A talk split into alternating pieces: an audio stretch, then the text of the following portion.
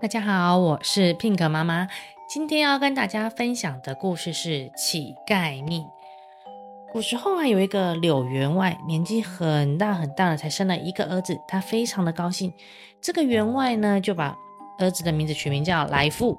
哦，来富这个名字是听起来就很有钱呐、然后呢，来富也长得方面大耳，外表看起来好像很有福气的样子哦。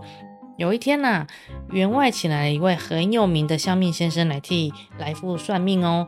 算相命先生就从头到脚仔细的看一看，觉得啊这个孩子长得很不错。但是呢，他又仔细的看一看来富的手掌。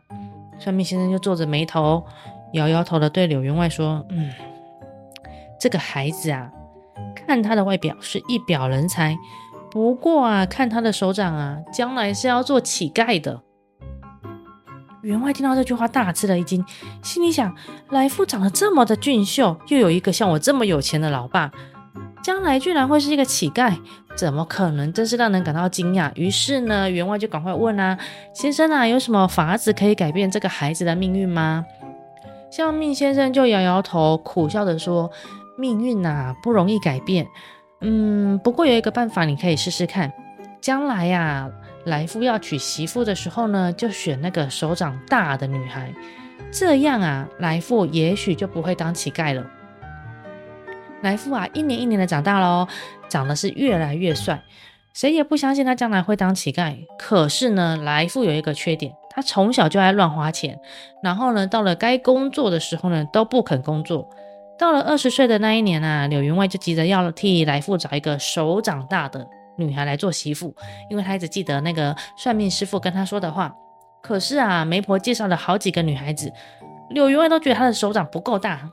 有一天，有一个媒婆介绍了一位大手掌的金枝姑娘，柳员外呢又请来了那个相命先生算一算，诶，果然呢，大手掌的金枝姑娘适合来富。那柳员外呢就赶快替来富跟金枝呢安排了他们的婚事。结婚不到几年呢，来富的母亲就生病去世了。柳员外呢，也因为年纪大了，也病得很严重。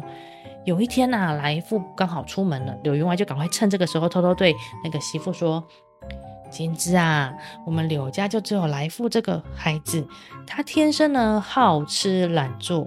我死了，我死掉了以后啊，请你不要离开他，好让他能够托你的福气，要不然我真的很担心来富以后要做乞丐了。”讲完这些话呢，过没几天，柳员外呢也就去世了，柳家就剩下来富跟金枝两个人。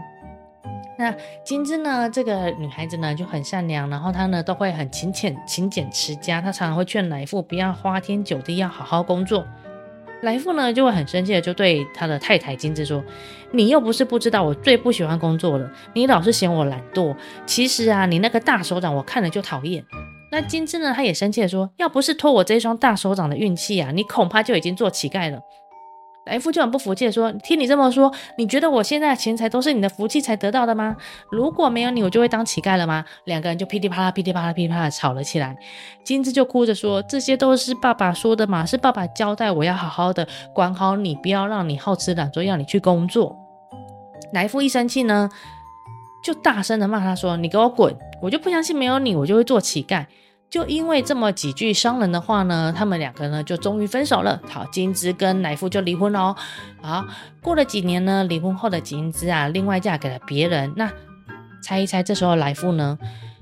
来富呢，他在离婚之后没多久啊，马上又娶了新的媳妇。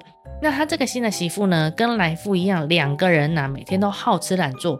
过没多久，就把柳员外留下来的所有的财产啊、房子啊、跟田呐，通通都花光了。最后。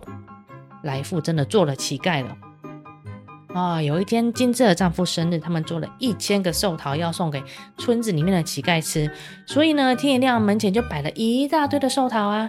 金枝啊，看着堆着高高的寿桃，心里就想到说：嗯，如果来富如果变成了乞丐，他今天一定会知道要来这边拿寿桃吃。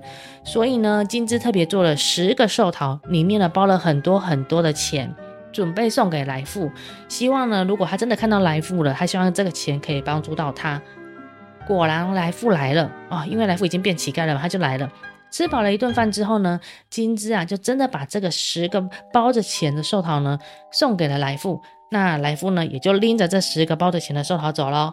金枝非常的不放心，因为他觉得来富这个人呢就是天生好吃懒做，他想要看看他会怎么做这件事情。于是呢，他就偷偷跟在来富的后面。没想到，果然不出所料，来富的肚子一吃饱呢，什么都不想要了。他走没多久就嫌说：“哎呦，背着这十颗寿桃又不值钱，真的很麻烦。”就把寿桃呢都给了路边的小朋友吃。金枝看着来富全身破破烂烂的样子，叹了一口气，就说：“哎，来富啊，你好吃懒做的习惯要还是不改呀？我看你这一辈子，就算机会或是金银珠宝从天上掉下来到你的眼前，你还是会继续当乞丐呀。”小朋友，从前的人啊，都很相信算命啊，或者是很相信天生的命运。诶，天生生下来就是有钱人，或是天生生下来就注定是呃穷人，这个想法是不对的哦。人的命运呢，是要靠自己去努力去开创的。如果呢，像来福一样都好吃懒做，不工作的话，难怪会把钱花光光啊！所以，我们还是要为了自己的梦想跟自己的愿望去努力实现哦，不可以好吃懒做哦。我是 Pink 妈妈，我们下次见，拜拜。